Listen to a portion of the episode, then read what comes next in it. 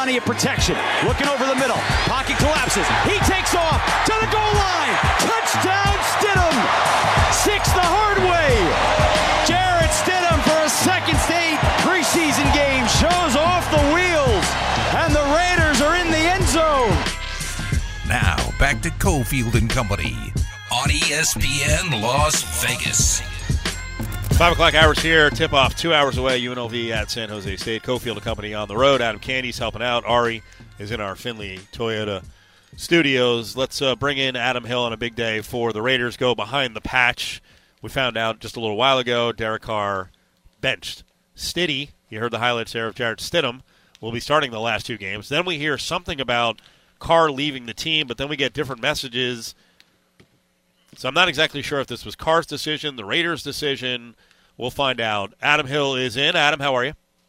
I'm good. I'm good. It's uh, I had nothing to write about today, so it's easy to come on and uh, spend some time with you guys. Yeah, it's a it's a weird day to cover because I think everyone on the show has figured that this day is coming. Now, the way it's coming down here and the timing of it is certainly something to discuss. Like you weren't were you surprised this morning by the fact that they've said, you know what, um, not that the season is over, but that uh, Carr's not going to play? Were you surprised? Uh, no. And I'll like anybody listening to the show on Monday. I think probably knew this was coming today. Um, I think me and Willie did everything we can to could to tell everyone it was happening today. Right. Um, and you know, my story this morning in the in the RJ was uh, about the first round quarterback prospects that are available. So, um, was it surprising? Not necessarily. No, I think it might have been a little bit surprising that Josh McDaniels came right out and said it. Right. I mean, I I was on the way into the building today saying how how much of an indication is he going to give that Jarrett Stidham is starting, or is he going to come right out and say it? And he decided to open his press conference with, you know, Jarrett Stidham is going to be the starting quarterback. So uh, there was no vagary. I thought there might be some some mind games, some you know hedging about it, saying, "Hey, we'll see, you know, what how the rest of the week plays out." But uh, they decided to come right out and say it, and uh, you know the Derek Carr era is you know basically over in in Las Vegas and with the Raiders. And I think um, the the sudden finale to it, the way that it kind of just happens in the middle of the week, is is kind of jarring and and you know bizarre. But um, sometimes these things, you know, there's not just one you know big uh, culminating event, and sometimes it's just all right. Here you go, it's over. Why are they doing it? Is it more the tank of the last two games or contract concerns moving forward? Well, I think if you're tanking, you'd keep Derek Carr in, right? You're basing I mean, that on what his play of late. Yeah, it hasn't been Okay, good. No, I mean, well. in, in honesty, like, yeah, it's part of the contract, right? The decision has been made. It's been made for me. I, I think you go back and um, I've watched the game a bunch. Uh, the game in Jacksonville against the Jaguars. I've watched that game over and over again, uh, probably 20 times the last couple of weeks. And I, I think that was the game where they just kind of decided that this is it, it's over. And, uh, you know, the, the relationship, I think, was somewhat strained after that. You've had some kind of weird weeks uh, in the week since. You know, obviously, uh, with some of the some of the post game things that have happened uh, in, the, in the in the games after that, and in, in recent weeks, and um, I think the decision was made. And then when what happened last week in Pittsburgh happened, which you know, there's not too many games you can pin on one guy, but I think if you're going to pick one, uh, th- that loss was a Derek Carr loss uh, on Saturday in Pittsburgh. So. Um, I, I think that was kind of the boiling point, and the the final decision was made. And look, if he gets hurt at some point in the next two weeks, his contract could theoretically become fully guaranteed. And I, I don't think the Raiders wanted to take that chance. I don't think they wanted to leave any question of, you know, if there is some potential trade value out there. Um, all of those things. So, so this is a a business decision for sure, uh, but it's also, you know, it's it's a, you know, why why kind of mess around with everyone's feelings and emotions and all that for the next couple weeks when everybody knows what the decision is and, and that it's already been made. All right, on a different show, we can talk about whether that loss is Derek Carr's loss in Pittsburgh. But I want to bring up a point that uh, your colleague, who, by the way, we've never seen in the same place at the same time as you, Vic Tafur, uh, pointed out today. Uh, he said, "quote Owner Mark Davis has in fact been lukewarm on Carr for a while, apparently thinking the quarterback should have overcome all the disastrous draft picks, free agent signings, and coaches, et cetera, et cetera. And he goes deeper into the idea that during the interview process for McDaniels and Ziegler, uh, that there were some voices in the Raiders' room who were very clear about the fact that they did not like Derek Carr. And I brought up the point earlier with Caleb Herring to say if you're mad at somebody right now, if you're a Derek Carr liker, if you're a Derek Carr stan, you're probably mad at Mark Davis in the end here because Derek Carr and Rich Bisaccia were the ones given credit for getting the Raiders through last year, and then the reins were turned over to a couple of guys who obviously one wasn't Bisaccia, and then the other was someone who, in the eyes of Mark Davis, apparently was more responsible in Derek Carr for these losses than others. Yeah, I think there's a lot to it, but I mean, I, I think if you're a Raiders fan, you also give credit. Let's take that at face value, and, and believe me, I've heard the same things uh, about Mark Davis and his feelings on Derek Carr. Um, let's take it at face value that he's wanted to get rid of him for a while, which is the rumors that are out. And by the way, his car's right behind me, so I'm making sure that uh, Mark Davis' car is right, right next to me as I'm talking right now, so I'm making sure he's not in it. Um, no, but uh, he if it's if it's clear that he's been wanting to get rid of him, and I think he has, I think what you credit him with is he is an owner and he has his feelings on a team, but he allows the football people to make those decisions, right? So I think that that's where you say you know, if you are upset in that direction, uh, what you can say is, you know, he's had football people that have wanted to stick by Derek Carr, and he has allowed them to do that, even if that's not his first choice. Um, if that, like, this is a hypothetical, obviously, but if that's the case, um, I think you give him credit and say, look, he he stayed out of the way and allowed football people to make decisions, and whether that was the right decision or the wrong decision, uh, he allowed them to do that. Now, I, I you know, I have my beliefs that, you know, he was probably a little bit disappointed when he brought in a new regime and they said they wanted to at least give it one more year with Carr. And obviously, this was a one year tryout. That's how the contract was structured. We all talked about that at the time. It was a one year trial period and it didn't work out. And so, you know, they're going in a different direction now and they will move on and get, you know, the quarterback of their choosing. Uh, but he did step out of the way and allow them to keep him in place. And, you know, they thought they had a roster that was ready to go. They also may not have gotten Davante Adams. I would say they probably would not have gotten Davante Adams if not for keeping Derek Carr around for a year. So uh, there was reason to do it. And let's not forget, I, I've said many times it was fool's gold last year that they weren't very good and they made the playoffs, but they did make the playoffs. And so it is tough. It's a difficult decision to make to completely start over when you have a playoff team. And and I thought they should have, but you know it, it is a very very tough decision to make when you're when you're when you feel like you're that close and you don't want to completely start over. Adam, Hill joined us. Yep. Yeah. Oh, yeah, yeah, he is. He is. He is. He absolutely is. All right. uh, Adam, all right. So you brought up the idea, and I want to stick with that idea. Um, you said a quarterback of their choosing. So that's where the speculation's all going to go. I say it's going to be difficult, given their constraints, to get a quarterback who is going to come in and be better next year than what you would have reasonably expected a baseline for Derek Carr to be. Uh, especially because we've seen what Tom Brady, everyone's favorite talking point of the day, looks like behind a bad offensive line in Tampa this year. But you're the one on the pulse of this thing. What could they do to bring in a quarterback that is, would make them competitive next year?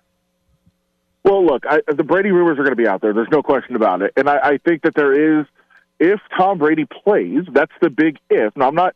I'm not saying he's going to come back next year because he did kind of make an indication today about his he's going to be on in the media very soon. I mean, he he talked about that today. So does he mean this year? Does he mean next year? We don't know. But if Tom Brady wants to play next season, I think there's a very good chance that this administration is going to have to tell him no if he wants to come here, or say yes and allow him to come here. Like I, I think this will be among his most preferred destinations for a couple reasons. Obviously, the familiarity with the system, the knowledge of you know Josh McDaniels and everybody around it, all of those things uh, for sure. That's that's a big part of it. But also, look, this is going to be Tom Brady's first single contract, and the tax structure is very nice here. Like, keep that in mind. And there's great weapons here if they keep you know Davante and Darren Waller, and, and they do resign Josh Jacobs and all those things. Like, it's a it's an offense you can drop in, and I think he believes he he probably have success with, and probably bring like Gronk and Edelman and like those guys if he wants to bring them too. So. I think that there's a lot of options that he could bring in here, and if he wants to play again, this is probably going to be near the top of his list, if not the top of his list, especially with this close relationship. Now, do they want him? Do they see something in, the, in him this year and say, "Hey, look, you're declining. We don't want to. We don't want you here." Maybe, but they're they're probably going to have to say no to him if he wants to play, and that'll be an interesting conversation as well. Um, I've thought from the beginning that Jimmy Garoppolo is almost the most likely player to be the starting quarterback next year, no matter what. And I don't think that that much that's that much different now. Now, if he comes back at the, you know for the playoffs and wins a Super Bowl, like how much difficult how much more difficult does that make it for the 49ers to part ways with him or for who knows how that works out, but I I think that that's a very logical uh, connection to make to Las Vegas to come in here next year. Um, I would imagine they'd probably draft somebody and bring in Garoppolo. It'd be like another Trey Lance situation, but we'll see. I think those are very likely guys. You know, I've heard the Aaron Rodgers stuff as well, which I don't necessarily buy into, but um, that'd be interesting as well. But I think those are options that are out there, and then you you draft somebody to develop them for the future. Adam Hill is with us, part of the company, and of course from the Las Vegas Review Journal on the Raiders beat. We're going behind the patch here. Lot to unpack with what you just said, but let's go back to the beginning of this. As Derek Carr is told that he's going to be on the bench, technically not anymore because he's leaving the team. We'll get into that. Uh, Davante Adams spoke. Uh, what was his reaction to Carr being benched, and did he commit to the Raiders for the long term? Um, no, and I wouldn't expect him to. Look, I, I think he was very, very careful with his words, as he usually is. Uh, Davante is a very, very intelligent person. He's also very, very savvy when it comes to this stuff. So um, he he took his time. He came in the locker room late. Usually would do a podium on Wednesday, but decided to do it to do it at his locker, so it wasn't live streamed. Um, I, I think he was very careful with what he's saying, and he only took like two or three questions. Um, he actually joked with us after, like, uh, you know, could have thrown some silly questions in today, guys, because he's often not like the silly questions. Um, but he said, hey, it would have been nice today. Uh, just kind of joking, but um, he said all the right things. You know, look, Derek's a good friend of mine. He's one of my best friends in the world. I came here to play with him. Um, you know, we'll see what happens at the end of the year. We have two more games to play, and we have, you know, Jarrett Stidham to support and to, you know, rally behind. And, and he said he said every right thing that you would expect him to say, uh, as I would expect out of Davante Adams, because he's very, very good at that. By the way, I'm glad you mentioned he's savvy. Uh, the majority of NFL players are not morons. They they know what's going on in the organization and with the season, and I'm sure you know, Davante Adams has looked around and, and gone, you know what, Derek might not be here. So I, don't, I, don't, I doubt he was shocked today. Um, now that the, the thing I really need some clarity on, because we had different reports on this. Uh, the Athletic first reported that Carr is going to be away from the team, and the way it was written up, it sounded like it was a Carr decision. And then the follow up that I saw made it sound like a mutual decision. This all sounds really weird to me. Uh, so what, what's what's the truth here with Derek Carr walking away from the team? I don't know. We're still trying to kind of get to the bottom of it. I, I will say that um, I was told by multiple players today uh, that the first they really kind of knew that this had happened was before it was even announced to the team. There was a team meeting this morning, a usual Wednesday meeting, and Derek wasn't in it. And so they show up, they sit down at their meeting, they look around, there's no Derek, and I think everybody kind of said, "Oh, as you said, NFL players are smart." they look around and they see that Derek Carr's not in the meeting um, and it was not expected. They kind of figured what was coming, and then after that, the announcement is made that he's not here. Um, I, I think that there's differing opinions on exactly what happened, but it makes sense for both sides. Um, if Derek said, "You know what? I need time away. I need to step away," I think the team would have been thrilled with that. Uh, for a couple of reasons. First, like you don't necessarily want him practicing if the whole reason is to not get him hurt then why would you want him on the practice field taking a chance of potentially getting hurt? Now, it'd be nice if he was around and, you know, encouraging and in the meetings and that sort of thing. Um, that would probably be good, but it is a distraction if he's around, and there's a potential he gets hurt if he's around. So it makes sense to be away. And also, if he left, if he if he did just leave on his own, if that happened, uh, it would make sense for the team to cover for him in that regard because they're going to be trying to trade him soon. Yes. And you wouldn't want it out there that the guy, you know, bolted and, and abandoned his team in this time uh, and is not, you know, technically being a good leader, good teammate, whatever you want to say about him, you don't want that to damage his potential trade trade value. So uh, I think that there's the truth is probably somewhere in the middle. Uh, I think Derek probably wanted to leave, and I don't think the team wanted to stop him. Last one, Adam Hill's with us. So Derek Carr's away from the team. You're right. The Raiders are going to want to protect and then boost his trade value. Is Derek going to be just a prediction? Is he going to be cooperative? Um, or are we going to hear from Camp Carr at some point, which actually could damage his trade value? I, I wonder how much chatter there's going to be from here. Yeah, I'll be interested. And, uh, you know, there's a certain blog that I'm sure you can tune into and find out the information. Um, I'm sure that they'll have, they'll have it first, whatever he wants to say. Uh, but yeah, I, will be very interested to see what he says. I, I did see. Um, I'm interested to find out Sunday if he's there right? I mean, that, that that's a question because uh, I saw you know some of the uh, some of the writers that are you know from the Bay Area kind of covering it and saying, um, you know, that they they expect him to be down on the sideline and being a great you know cheerleader and a teammate. And I, I said I I don't know that he's going to be at the game on Sunday, so we'll we'll find out then. That'll be I think one of the first you know telltale signs of how this is going to go. Yeah, this whole thing is so weird. And then the other thought I was I was having about you know the contract part of it is, what is the NFLPA actually for? What, like, why does it exist if it's not around for situations like this when you know teams are like, ah, you know what, you're not playing because we're worried about the contract. Like, what's the union for? Yeah, I mean, I think it's fair. Now, I think you could also make the case, you know, even though they're not saying that that's why. I mean, they're, they're Yeah, kind of of, hinting at it, indicating it, but they're not outright saying it. You could certainly make the case that his performance warrants getting benched at this point. I mean, I don't think that anybody would be able to fight back on that. Right. All right, Adam. We'll talk to you later in the week. Another fun day in Raiderland. Thank you. Oh yeah, sounds good. There he is, Adam Hill. 364 1100, 364 1100. Let's give away some uh, VGK tickets. We got tickets for uh, game coming up. 364 1100, 364 1100. Golden Knights tickets for the uh, Florida game coming up on the 12th of January. It's a 7 o'clock start. That's a Thursday, the 12th. VGK against the uh, Florida Panthers. AXS.com is where you can get your tickets, but Ari's got you hooked up with a pair of tickets right now. 364 1100.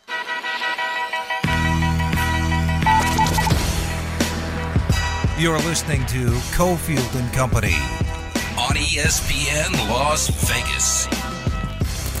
Crazy day in Vegas. Crazy day with the Raiders. Adam Candee is here. It's Cofield and Company.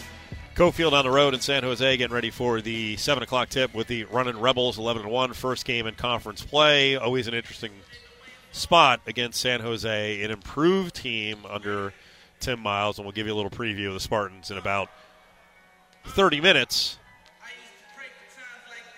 Basketball on the way. As I said at the start of the show, Candee, with the news coming out that Derek Carr would be benched for these last two games and that Jarrett Stidham would move into the starting role, not shocked by that at all. Uh, the way it's gone down is a little bit weird, but I do have to say I am surprised by this. Derek Carr is going to leave the team and be gone for the next couple of games. Uh, Adam Hill just brought up the issue. Well, if he's going to be away from the team, does that mean he's not even going to the games? Which I also find completely bizarre. And then I know you were thrown off a little bit by some of the tweets that were coming out. You know, Vic Tafur from the Athletic is is all over this stuff about maybe when Mark Davis made the decision on Carr and it soured on Carr, and it's not like yesterday, according to Vic. Vic Tafur has an article that you can tell has been ready to go for longer than this last day or so Yes. that it took to make this decision. So I'm gonna, there- I can read a number of things from it, but Vic's article in the Athletic talks about this in terms of the decision to bench Derek Carr. Ziegler and McDaniels met for two nights to discuss Carr's status, and my read is that on Tuesday night they were leaning toward keeping Carr as the starter. Ooh. Carr is a team captain and very respected by teammates in the locker room, and teammates may not think making him a scapegoat is fair or honorable. I think, let's keep that phrase front of mind, I think that is when Davis stepped in and decided that it was time for a change. Okay. So if you are looking at this franchise and saying, well, Mark Davis brought in McDaniels and Ziegler, and McDaniels and Ziegler are blowing it up. I don't know if that's necessarily the case. And, and Caleb Herring and I talked about this earlier on the show to say Mark Davis watched Rich Bisaccia and Derek Carr steer this team through truly an unprecedented situation with the coach having to be fired in the middle of the year because the NFL and the Washington franchise had leaked information about the head coach that necessitated him being let go immediately, and then having your star wide receiver kill someone in a DUI crash in the middle of the year. And Bisaccia and Carr got them through that. And I know you said that's their job. But it also has to count for something. It also has to count for some level of credibility. So it didn't with Mark Davis. It, or at least it didn't count enough. So Mark Davis makes the decision to move on from Bisaccia in the offseason. And according to at least Vic Tafur's read, and Vic's been watching this franchise for a long time, Vic's read is that Mark Davis is the one who ultimately made the call that it's time to move on from Derek Carr. Yeah, I think Mark Davis decided years ago that he was fine with moving on from Derek Carr, and that was the quest of Tom Brady, and Gruden blew that up. So Davis was fine moving on then. And for all that Derek Carr did last year to hold things together and be the person out front, which is really admirable, I also think Derek Carr did a lot to unravel all the goodwill he did last year with the leaks to the media, with the crying after one of the games. And, he, and, and he's got a little bit of a history of doing stuff like that that is a little bit weird and self serving. And he is weird. Let's be honest about that. Derek Carr's been weird the whole time he's been with this franchise. He is socially a little bit different, but that shouldn't be a reason to give up on the guy. And the thing about the crying, come on, Let, us not. It wasn't. it's not just. It's not just the crying. It's the hey, we're doing what we need to do. We're putting stuff in our bodies to get out there. It was throwing another player under the bus, and then running. Maybe not him, but someone running to the media to make sure that we knew it was Waller. It's that stuff. It's that stuff that unravels some of the goodwill. So if if, if that's the stuff for the guy in Derek Carr who's gotten them to this point in some ways, good or bad, so we're going to choose Waller in that situation. That's an interesting call to, to choose Darren Waller over Derek Carr if that's the way we're ultimately going to go. Join Cofield and Company on Fridays for the 3 to 6 show at the Golden Circle Sportsbook and Bar. There's nothing like a football Friday at Treasure Island.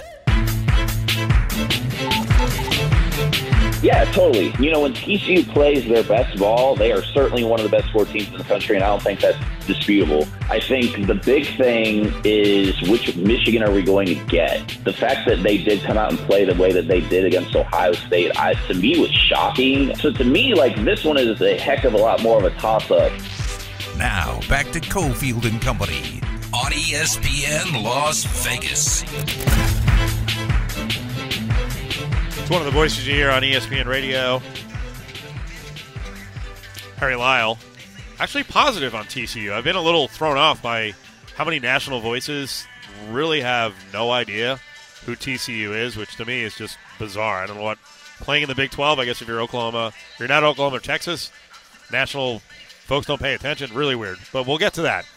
Uh, topic du jour, though, is the Raiders and Derek Carr and what the Raiders now have on the way in the Niners and Brock Purdy, and we wanted to kind of wind the clock back a little bit and talk some Brock Purdy and a guy that we had on uh, last year when Iowa State was in town and Purdy was in Vegas for that game was uh, Ryan Harklau, who does sidelines for the Cyclones, is a, a, former star defensive lineman with that program, and he gives Cofield and Company here in Vegas a couple of minutes. How are you, sir? I'm doing great. How are you guys out there? Oh, we're good. Our heads are spinning right now because uh, the Raiders made a, a pretty big decision by benching Derek Carr. Um, listen, what do you what do you make of this when you see this in the the NFL? It becomes very much a business, and you know the Raiders have some contractual concerns about Carr and guaranteeing stuff moving forward. I just I wonder from a former football player like what you think, and then what this does to a locker room. That's the biggest part, you know. As a, as a football player, obviously his, his pride was hurt today, you know, and, and getting benched, and and and that's a big part for him. But when you look at the locker room, you know, I think you're going to find out you know what the coach has in that locker room coming out on uh, when they play this week because that's what there was assumed leader is no longer their assumed leader, and I think that you're going to find out what this team really is and is about when you come out of that out of that tunnel this weekend because they're going to be a big part, you know, missing with him. I think he's been a vocal leader. He's done a lot for that organization. You know, unfortunately, just haven't been able to get over the hump. You know, and, and some crazy games that we've obviously all watched, and and I think they're to the point of the season where yeah, I hate to say it's do or die. It's almost mostly die, but at the same time, you got to try everything you can to find your way into the playoffs. And and I know that's probably a stretch, but at the same time, they're trying to see what they got, they have in a, in a second string quarterback, and can they make some magic happen here at the end of the season? Uh, Jarrett Stidham, the uh, former Auburn player, is going to go in there. Former Patriots going to go in there. So let's talk about some of the storylines coming up for this uh, Raiders Niners game, and really the top one continues to be for the Niners, the play of Brock Purdy. You covered him. You covered that whole story, and it was a really amazing story at Iowa State. Are you kind of blown away, or you know, you look at it and you're like, yeah, that's that's Brock. He, you know, I expect him to be able to step in and play some NFL football in his rookie year. So it's honestly, he landed in the perfect system in the Shanahan system. When you look at what they tried to do and how they spread the ball around, and obviously with Deebo being hurt right now, that's going to be a, a little bit tough, obviously. But Brandon Aiyuk on the outside, and then you, you got another Iowa tight end uh, running across the middle at, at Kittle. You know, and I think that he really revitalized his career here this year, and, and actually he's helped Brock. It, Brock was a big time thrower to the tight end at Iowa State with Charlie Kolar uh, and Chase Allen, who's now with the Bears. And so those he's used to that kind of a caliber of tight end. But that offense with Christian McCaffrey and what they can do with running the ball and how you can spread that ball out across the middle and the outside was built perfectly for someone like Brock Purdy. And if you were to drop him into another offense, you know, maybe like Buffalo or something where it's a lot of balls that are down the field, 30, 40, you know, big time throws, that's probably not the right fit for him. But inside San Francisco's offense, he's going to be hard to be out of there, you know, just because of what his skill set is and how they try to run that offense. I think what stood out to me the most in hearing the quotes from the locker room, Ryan, have been talking about the swagger and the attitude of, of Brock Purdy. And I'm curious, you know, what you saw of that and what you can speak to in terms of a guy coming in as air quotes Mr. Irrelevant at the end of the draft, but having plenty of confidence in himself as the starting quarterback of the San Francisco 49ers. Yeah, I think it's it's so fitting. It's such a great storyline being Mr. Irrelevant coming into this, you know, this season, obviously, and getting to go through that process with him. But you know, I am not surprised. I think when when um, when I watched him play at Iowa State his freshman year, he came in, uh, our starting quarterback at Oklahoma State gets hurt. We're down, we're struggling, and he comes back and wins that game. And you could just see this moxie this kid has, this confidence. And you know, I've seen him get knocked out or you know get hit hard and knocked into a game, and you think that kid can't come back. And next thing you know, he's out there throwing touchdowns again. And you got to think this: he he started 46, 46 straight games for Iowa State. He has a passing yards uh, record. He has a total offense record. He has a total touchdown passes record, 81. Uh, he's responsible for 100 touchdowns, completions 993, and pass, passing efficiency of 151.1. And he owns a school record for completion percentage. So, in that, and we've had decent quarterbacks, like a guy like Sage Rosenfels, who played 10, 11 years in the, in the NFL, and then uh, Seneca Wallace. They were right before him, and not too far before him. So, for what he did at Iowa State, to see him drop into that that offense and have the confidence, I'm not really surprised at all. You know, you play 46 straight games as a starter, you're going to see a lot of things throughout the Big 12. The whole thing is still pretty bizarre, though. When you were watching the draft, are you like, what is the league doing? Why are they all passing on this guy? I am, but you know, you know, you look at the league, and, and I think obviously for different reasons, the SEC is a big heavy. You know, when you look in the draft, and it's funny. Before I jumped on tonight, I was like, I wonder at the SEC when you look at going into the season, how many SEC players are rated at top ten amongst other players? And with everyone being drafted high in the SEC, it's zero. Not one SEC player is currently pre-ranked in the season in the top ten. Now they have two, or excuse me, they have four in the top twenty, which is still pretty good. The Big Ten has five, but you know, I think when you look at the draft, these scouts get lazy sometimes. You know, and I think that when you pay attention to what he just what I just said, you know, 46 straight starts, his passing efficiency of 151. You know, he won games, big time games. Um, he won the Big 12, or excuse me, he got to the Big 12 championship game. He won the Fiesta Bowl. You know, I don't know how you miss on something like that, other than you kind of get blinded by your, you know, whatever you feel like your your loyalty is, or, or sometimes you just fall into the easy way. And I, I just think he got overlooked, and people weren't taking him seriously and looking back at what he actually accomplished playing football. Yeah, I think a lot of it. Ryan Harklau is with us from uh, Iowa State. He's the uh, sideline guy. Played was one of the star football players. Uh, some we'll say 20 years ago um, around the Cyclone program. I think a lot of it with uh, Purdy came down to size too. I mean, I you know I had a chance to, and I know obviously you were around him all the time. I had a chance to talk to him at the East West Shrine game, and he's not you know, he's not the the biggest kid. And I, you're you're probably going to see this. Watch all the slicing and dicing, Ryan, in this draft. Um, Bryce Young put up monster numbers, and he was you know he had a great supporting cast, but. Uh, he is now going to be compared to Will Levis at Kentucky, who's not as accomplished in college, but Levis is a freaking monster. So I think a lot of it comes down to measurables. It really does, and again, I think that's where it can get the NFL in trouble. You know, where uh, Tom Brady didn't run a great forty, and I'm not comparing Brock to Tom at all. I'm just saying when you come out of college, you know, and they win games and they do things on the field, and I think sometimes the NFL it does. They just they get to that combine and get blinded, you know, by these weight room heroes. And now sometimes they're great on the field and great at the combine, great measurables, great on the field. But sometimes the film gets ignored too much, you know, and you have guys out there that can do that. And, you know, if you look at, uh, and I'm trying to be careful. The kids played three games. I don't want to compare them to anyone else, but when you look at measurables of guys in the NFL that started and did very well, uh, Drew Brees, you know, the guy's not measurable. He doesn't look the part. He's not a big statured guy but he gets it done. He got it done at Purdue, and he got it done in the NFL. And, and I think that when you look at what his skill set allows him to do, if you watch some of his highlights, he can throw from all different angles. He can throw on the run. He can sit in the pocket, and the best part is he makes fast decisions and gets rid of the ball quickly. And so that that is some of the things that, while you can go to the combine, you can look at their measurables. You, the, the film will not lie. The film does not lie. You can't you can't get away from the film. And I think if they go back and look at the film over the last four years at Iowa State, prior to this season, I don't see how you can't take a look at him and think, man, we really missed on this one. This guy, he had everything that we were looking for. He maybe just doesn't look that way on the tape measure. But when you watch him play the game of football against all these other guys, he can do it, and he can sling it. He can he can overcome some of those challenges he have with, has with his size. Six foot two, 210 pounds is the measurement on Max Duggan for TCU.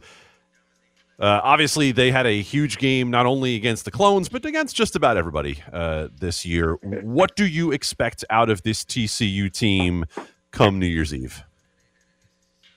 Wow, that's uh, I, I'm trying to figure it out myself, and you know, I, I watched them a lot throughout the season. I had a chance to watch film on them, and there was times you'd watch film on them, and you, you're excited to play them, and you think, man, we could be that team, knock them off. And there's times you watch film on them, and you're thinking, holy crap, I don't want to play these guys right now.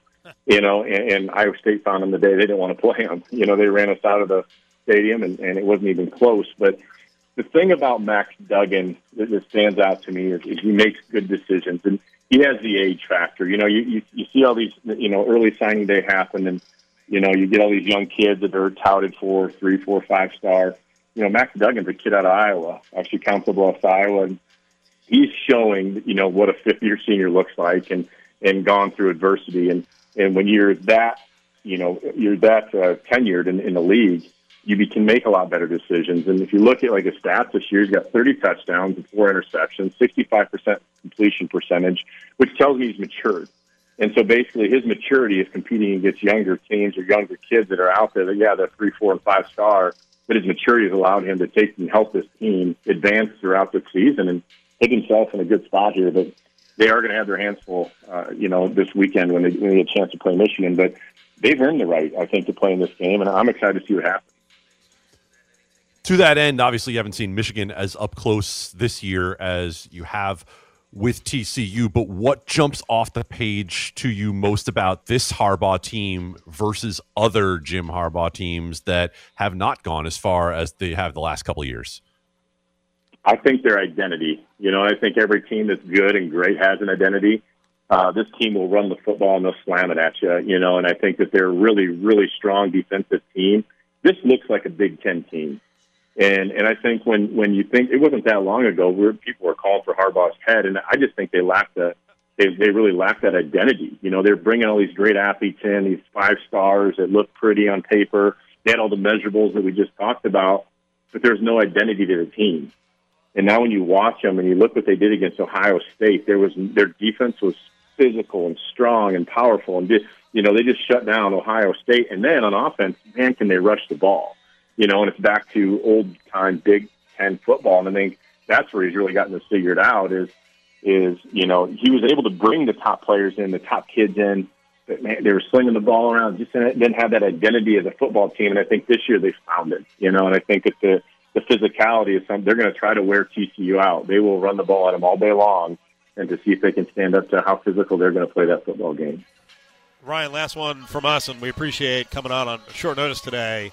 Uh, how nuts is Ott's Mania off to a 9 and 2 start? I think like 16th in the country in defense, according to KenPom. I just read that they announced like four sellouts coming up. So uh, this turned out to be a pretty good hire, right? It is a great hire for us. And uh, I know we unfortunately took him from you guys, or fortunately for us, unfortunately for you guys. But uh, um, I think that he's he's at, a, at the right place for him. You know, I think it's a it's a good location for him. He'd come through, obviously under a few different coaches at Iowa State. He understands the culture here, what he has to do to recruit. Uh, he's taken a little bit of the page out of the Fred Hoiberg book, you know, and, and what he's done, and, and with these grad transfers and non-grad transfers now, it's the open portal. But he's two years in a row been able to put some teams together that have been very successful. Then, you know, another guy that you guys may recognize, recognize Caleb Grill. You know, he he's had a, a really good year. If you if you watch the North Carolina game where they upset North Carolina, who was number one at the time, Caleb had a huge night. You know, it was a big part of that both defensively and obviously offensively as well. So Coach Otz is doing a, a phenomenal job, and, and the, the fans out here love him. He loves them. You know, the Iowa State fans have adjusted to his defensive style, and that's kind of what they're known for, is playing uh, 100% all the time. They, they play the pace. They may not put it in the whole like they want to yet, but they do play defense that keeps them in the game, and that defense travels on the road or at home. And again, I think that he's the fans out here are extremely excited about what he's been able to do so far, and especially what the future looks like right now. The, the his recruiting class next year is top five in the nation. So uh, he's done a great job bringing the talent in, and then building that what we talked about earlier, an identity to that team as being just rough and physical and, and blue collar. Ryan, thanks for your time. We appreciate it. Have a good New Year. All right, guys. Good talking to you. Happy New Year to you as well. There he is, Ryan Harklau, one of the star defensive linemen from uh, Iowa State, right around the. Uh, do I say the turn of the century? How, how ridiculous is that? But anyway, he was uh, he was on one of the you know first really really good teams at Dan McCarney, and now he does sidelines, and uh, he had a you know the four year experience of Brock Purdy on Otz. Yeah, he's been pretty good so far at Iowa State. he got a little payday out of that, but uh, the sting has been taken away a lot by the fact that Kevin Kruger's team is off to a really good start, right, Kenny? Oh, for sure. And I think Ryan hit the nail on the head when he said this is a great place for TJ Otzelberger, right? Sometimes it really is about putting the right guy in the right spot. Everybody looked at the Chris Beard situation like, oh my God, what would he have done at UNLV? Well, probably would have been pretty good, but there's no guarantee it would have looked anything like it did at Texas Tech. Join Cofield and Company on Thursdays for the live 2 to 5 show at Silver Sevens Hotel and Casino. During all NFL games this season, get 77 cent beers. It's Thursday night football at Silver Sevens, Flamingo and Paradise. Cofield and Company presents Hey, hold on, hold on, hold on, hold on, hold on. Bag up, bag up. Grab Bag. Don't touch it. Don't even look at it. Only on ESPN Las Vegas. Stick your hand in there, Dave. Back here on Cofield and Company, courtside in San Jose. Rebels, 11 and 1, going to be taking on San Jose, the uh, Spartans, under Tim Miles here in about 68 minutes. Candee, the uh, the conference is a little bit different this year. While last year they had four teams go to the NCAA tournament, it was a little top heavy. There's a lot more balance now, and uh, even the teams that weren't expected to be real good are actually pretty solid. Uh, San Jose State is one of those teams. If the worst team in your conference right now is a four win Fresno State team, things are looking up from the bottom. And that's important for the Mountain West. Because whether we want to talk about net rating or how the committee looks at potential at large teams, it wasn't that long ago that the bottom of the Mountain West was dragging down everyone else. If you had a team that was a bubble team, the second or third best team in the conference, well, having to play a team like San Jose State twice was a huge drag on you. But now you got a San Jose State team that has nine wins, and all of a sudden the bottom of the Mountain West doesn't bottom out the same way it has in the past, and that could be huge come down the stretch by the time you're making your evaluations if you're the committee. And I know it's not all, you know, RPI hits the way that it used to be. We're talking about quadrant wins, etc. But when you don't have the potential to have a quad four loss or to lose to a 300 ranked San Jose State team, it really does help your resume in the end. Yeah, looking at the net rankings, if Fresno is the worst team, they're 199, which ain't good, but it's not freaking, you know, 290. Uh, Air Force is 151. San Jose is 125 in the net rankings. Um, I think New Mexico has surprised some people. Nevada has surprised some people. The Rebels, who, by the way, are very aware of the preseason selections for the Mountain West Conference, very aware. Like they're not stuck on, hey, we just won 11 and one. Uh, they could be stuck on the fact that they were picked sixth. I also saw seventh and eighth by some other people, but they know they were picked sixth, so there's some motivation coming into this uh, conference portion of the season. And, you know, we shouldn't be shocked by Tim Miles moving San Jose in the right direction. I will say this it's a really hard job. It's a really hard job. There, my guess is in their arena, which holds 5,000, there will be less than 750 people here. Like people I'll just take do not. under there. Yeah, and the people just do not come out here. But he's a really good coach, and he's won of this conference. And that's the thing. We watched him win at Colorado State, and you want to talk about hard jobs. He went into one of the ultimate hard jobs in Nebraska. I mean, try taking that school and turning it into a basketball school. So that, to me, shows that he was the right guy for a place like San Jose State that no one had any expectations for. It. The Yeah. program had been so down for so long that even them being 500 would look good, let alone being 9 and 4.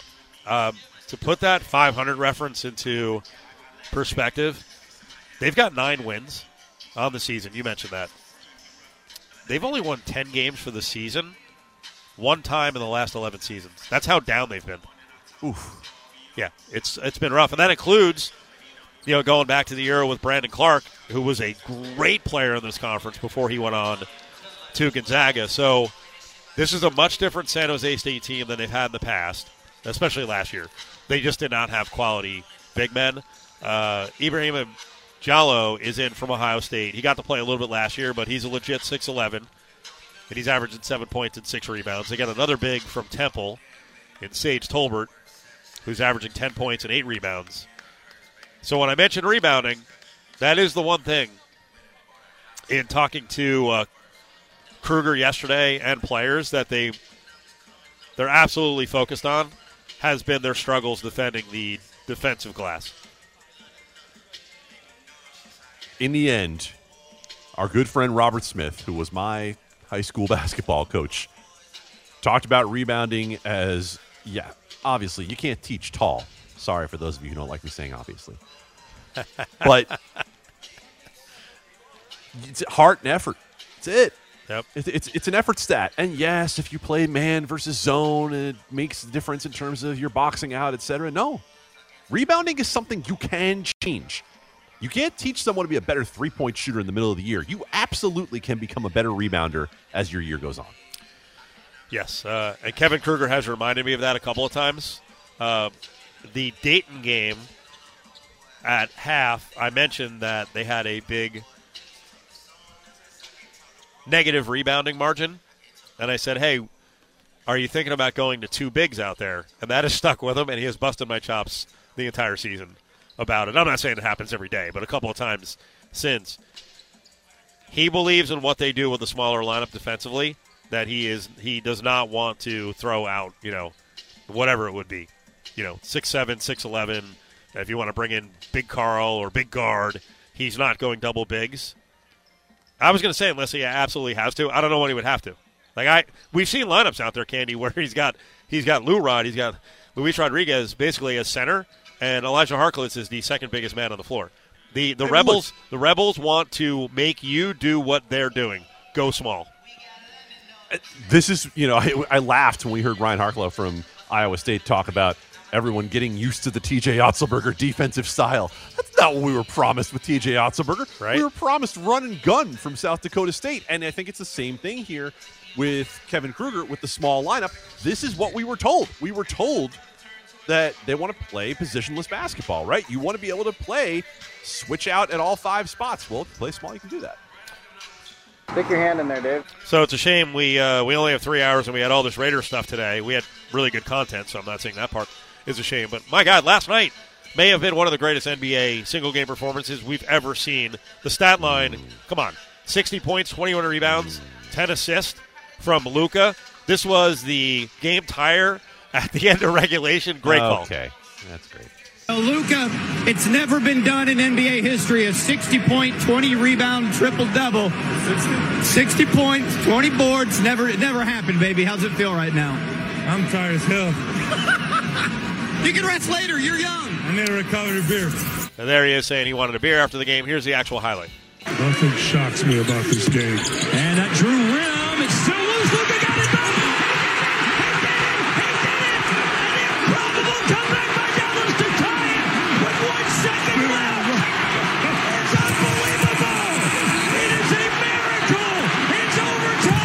Go, New York, go, New York, go. oh. Sorry, Knicks fan.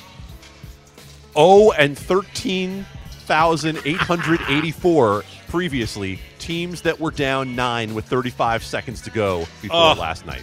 Uh, Reggie Miller all over again, but a tip in off his own. I did a good show today. I don't deserve that.